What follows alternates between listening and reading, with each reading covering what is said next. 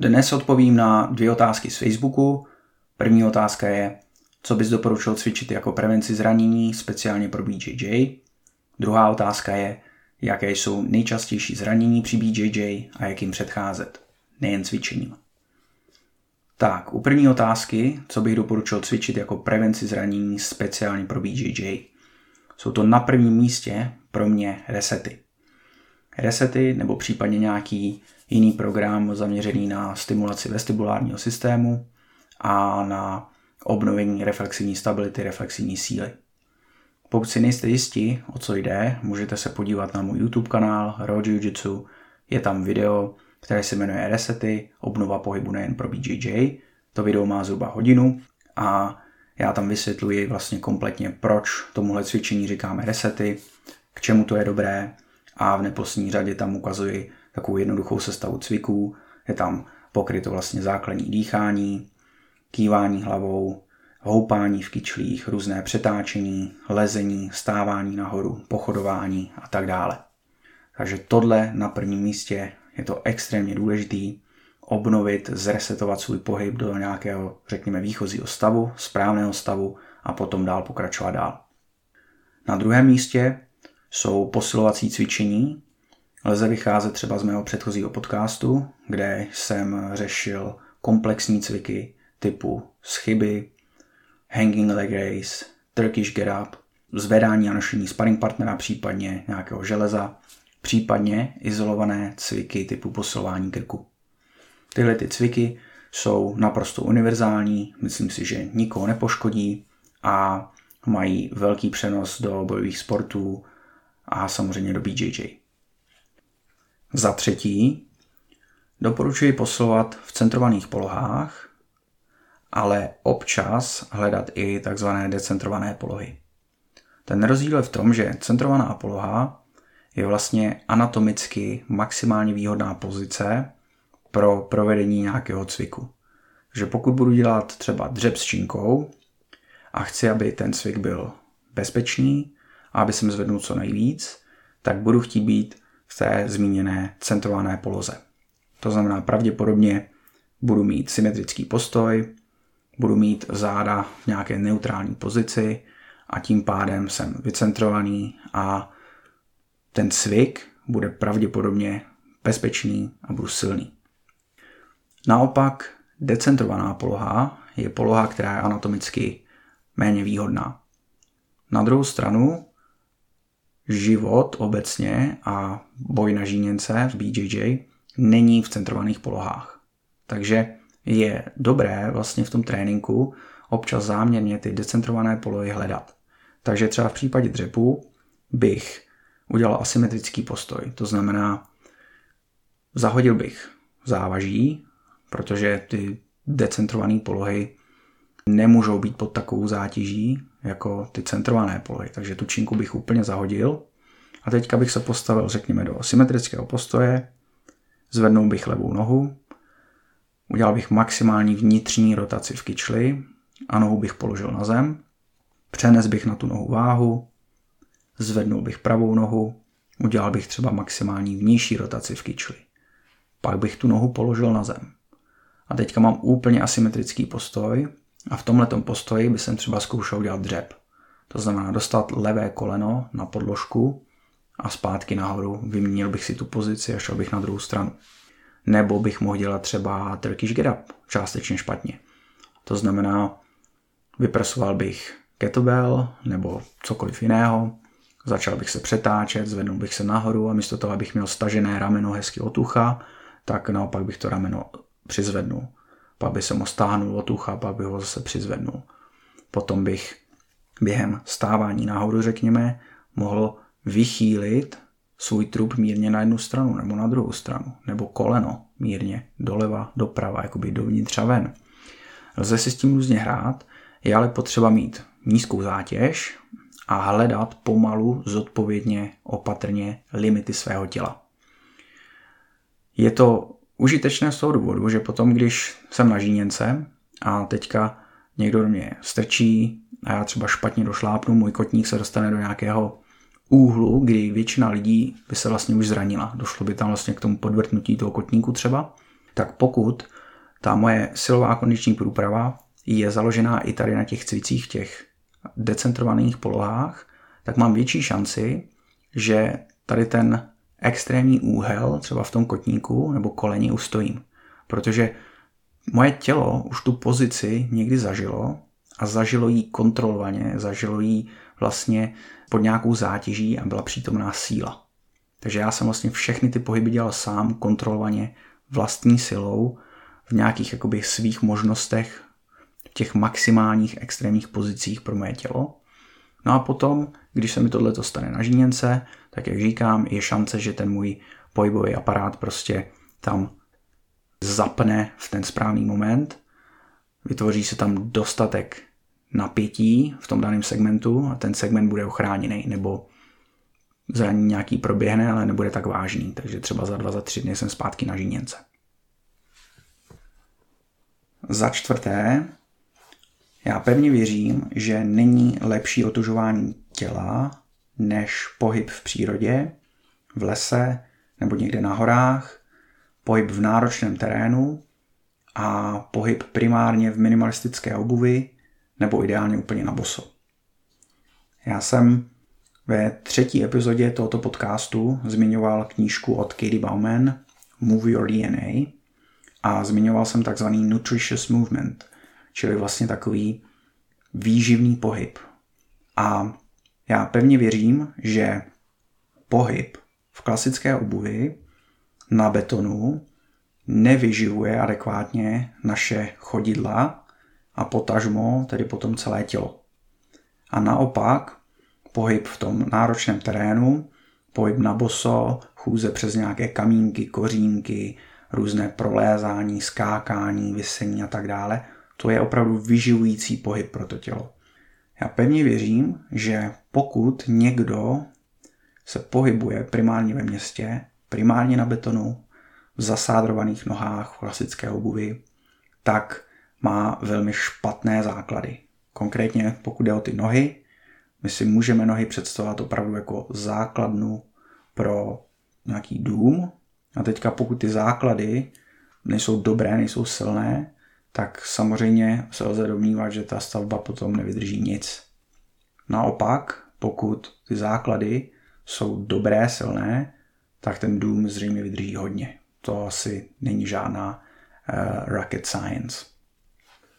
No a poslední bod, pátý bod je akrobacie pro BJJ. Já jsem přesvědčený zase o tom, že každý člověk by měl zvládat velmi dobře eh, veškeré kotouly, ať je to klasický kotoul vpřed, vzad, kotoul letmo, kotouly přes levé, pravé rameno, dopředu, dozadu, kotouly stranou, různé stojky, hvězdy, pády, přemety, skoky a tak dále. Tohle všechno by měl ten sportovec zvládat, protože potom zase to riziko zranění je menší. Pokud umím dobře se orientovat v tom prostoru, v tom letu, řekněme nějakém, umím dobře vyskočit, letět vzduchem, umím se zbalit do klubíčka a správně se vlastně zbalit do toho kotrmelce, tak mám větší šanci, že se mi nic nestane, než když tyhle ty pohyby eh, dělám dost, eh, řekněme, kostybatě. Tak, druhá otázka byla, jaké jsou nejčastější zranění při BJJ a jak jim předcházet nejen cvičením. Tak, tady bych to rozdělil na dvě kategorie. Máme takový otravný a drobný zranění a potom máme vážnější zranění. Ty drobné zranění to jsou v BJJ většinou poraněný prsty z nějakých úchopů, karfioly, případně lehce zablokovaný krk nebo nějaký dloubnutí v zádech. Většinou jsou to věci, které velmi rychle odezní a dá se s tím trénovat.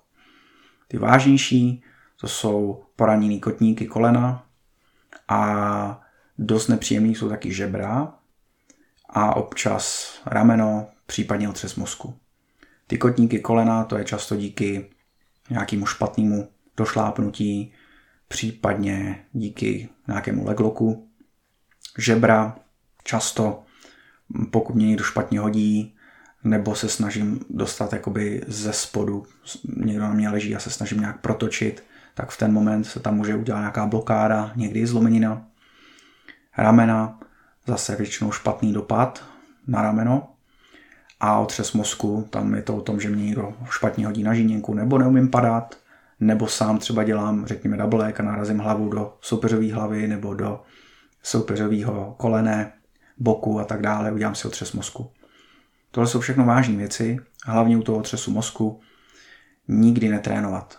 Určitě zajít k doktorovi, poradit se a potom nedělat nic, vypnout telefon, vypnout televizi, vypnout všechno a prostě jenom aspoň dva dny být prostě v naprostém klidu. Samozřejmě vždycky záleží na tom, jak je ten otřes mozku závažný, ale moje zkušenost je taková, že hrozně moc lidí se snaží vrátit moc rychle zpátky do tréninku po otřesu mozku. Není to dobré. My můžeme těm zraněním samozřejmě předcházet, s tím souvisí ta předchozí otázka, ale přidám k tomu ještě několik věcí.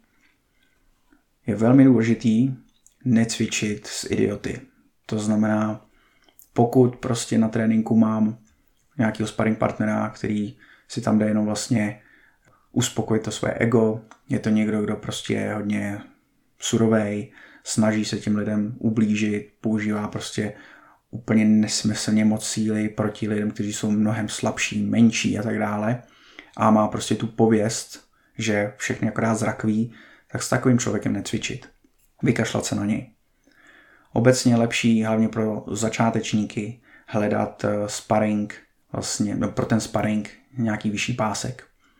Cvičit s někým, kdo má aspoň blue belt nebo fialový pásek ideálně. Čím vyšší pásek, tím lepší, tím menší šance, že mě ten člověk zraní. Platí tak nějak obecně.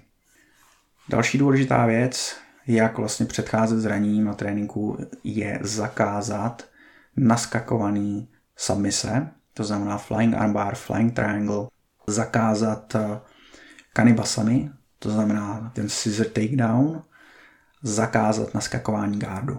Určitě tyhle věci nedělá na tréninku, jsou s tím zkušenosti, že prostě lidé se velmi často tady u těch věcí úplně zbytečně zraní v tréninku. Tohle to si můžeme nechat na soutěž, na tréninku to samozřejmě můžeme nacvičovat v rámci nějakého drillu, ale ne při sparingu. Další věc je správná technika.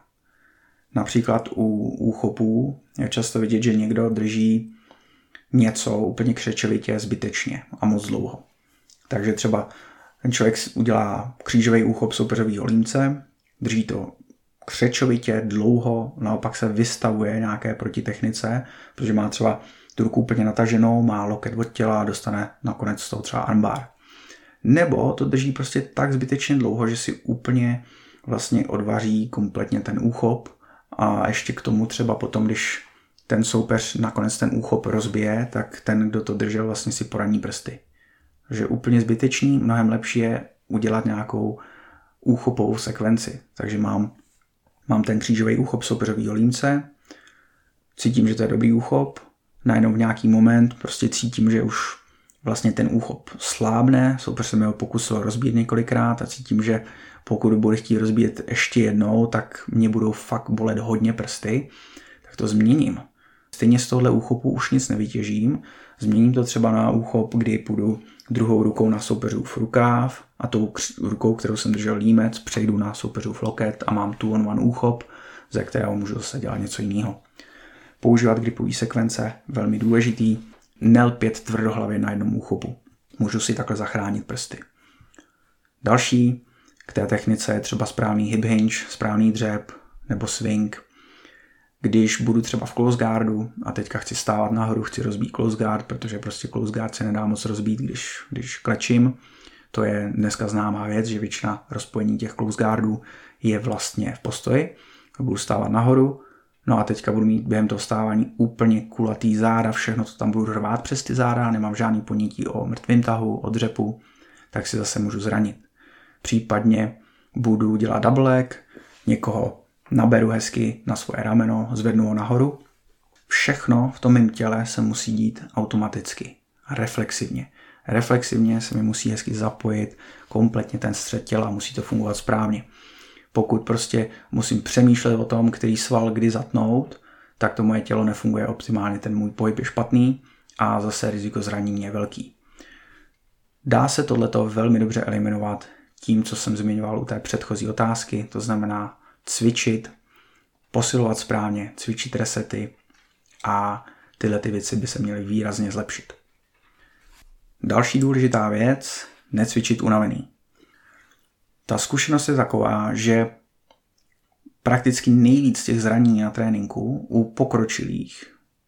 No začátečníci ty se zranějí tím, že prostě se třeba neumí pořádně hýbat, vůbec nevidí, co dělají. Ale u pokročilejších nejvíc zranění je ve chvíli, kdy ten člověk je unavený. Nebo je třeba na pokraji nějakého přetrénování. Já jsem to zažil několikrát na tréninku osobně. Já jsem třeba jednoho kluka, závodník, hrozně moc šikovnej, byl po noční směně, dělali jsme úplně základní jednoduchý e, nácviky pro single leg X-guard, najednou mu přeskočilo v koleni, z ničeho nic a ve mu do nemocnice a měl poraněný meniskus. Já neříkám, že by se to nestalo dřív nebo později, možná, že jo, možná, že ne, ale těch případů je celá řada. Většinou vždycky ty lidi říkají, že byli unavený, že toho tréninku prostě bylo moc, že to vědí. Když tady byl Oliver Taza, to je špičkový závodník od eh, Firase Zahábího z TriStar Gymu a také trénuje u Johna Danahera v Blue Basementu, tak Taza říkal, že když si třeba udělal opravdu vážný zranění kolene nebo kotníku, tak to bylo ve chvíli, kdy prostě zápasil a najednou jenom prostě při wrestlingu došlápnul na podložku, na žíněnku a prostě mu explodovalo koleno. Protože prostě už byl tak unavený, že reflexivně už mu to tělo nefungovalo tak, jak mělo. Jo, ale nebylo to tedy tím, že by dostal od někoho nějaký šílený heel hook. Většinou tyhle lidi potom už trénují s někým, kdo je hodně zodpovědný a ty lidi se jako navzájem moc nezraní, ale spíše to tím, že prostě ten člověk sám je tak unavený, že už mu to tělo nezapíná všechno tak, jak, jak má a proto se ten člověk takhle snadno zraní. Takže tady velmi důležitá věc je mít disciplínu. A teď myslím disciplínu, ne se tlačit do tréninku, ale naopak mít disciplínu říct ne.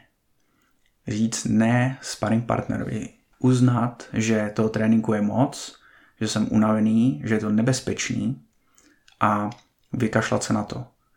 Ze zkušenosti vím, že to je hrozně těžký a že většina lidí se snaží prostě hecnout, je jim blbý říct ne, jo, že to třeba blbě vypadá, si myslí, nebo si myslí, že když se hecnou a že prostě půjdou úplně na krev, tak to je přesně ta cesta k tomu stát se nějakým šampionem. To má svoje místo, já tomu rozumím, ale v případě, že jsem úplně na kaši, mám za sebou příšerný moc tréninků, kondiční trénink, grappling, v případě třeba MMAčka, tam o tom ani nemluvím. Cítím, že prostě to moje tělo začíná jakoby vypovídat tu službu a stejně dám poslední kolečko sparingu, tak to jsou přesně ty momenty, kdy mi právě vlítne koleno nebo si něco udělám se zádama a tak dále. Pozor na to, je potřeba mít disciplínu, jít na trénink, když vím, že bych měl a jenom se mi nechce, protože prostě venku je zima, ale mít taky disciplínu, nejít na trénink nebo říct ne tomu sparring partnerovi, když vím, že prostě je toho na mě už moc fyzicky, mentálně. Strašně důležitý. Tak, další věc je dbát na stravu, hydrataci a na dostatečný spánek. To zase s tím krásně souvisí. Samozřejmě pokud nejsem vyspalý, jsem unavený, jak říkám, je lepší ten trénink kolikrát vypustit nebo si dát opravdu jenom lehký trénink. Pokud eh, moje strava a hydratace nestojí za, za nic, tak zase riziko zranění je větší.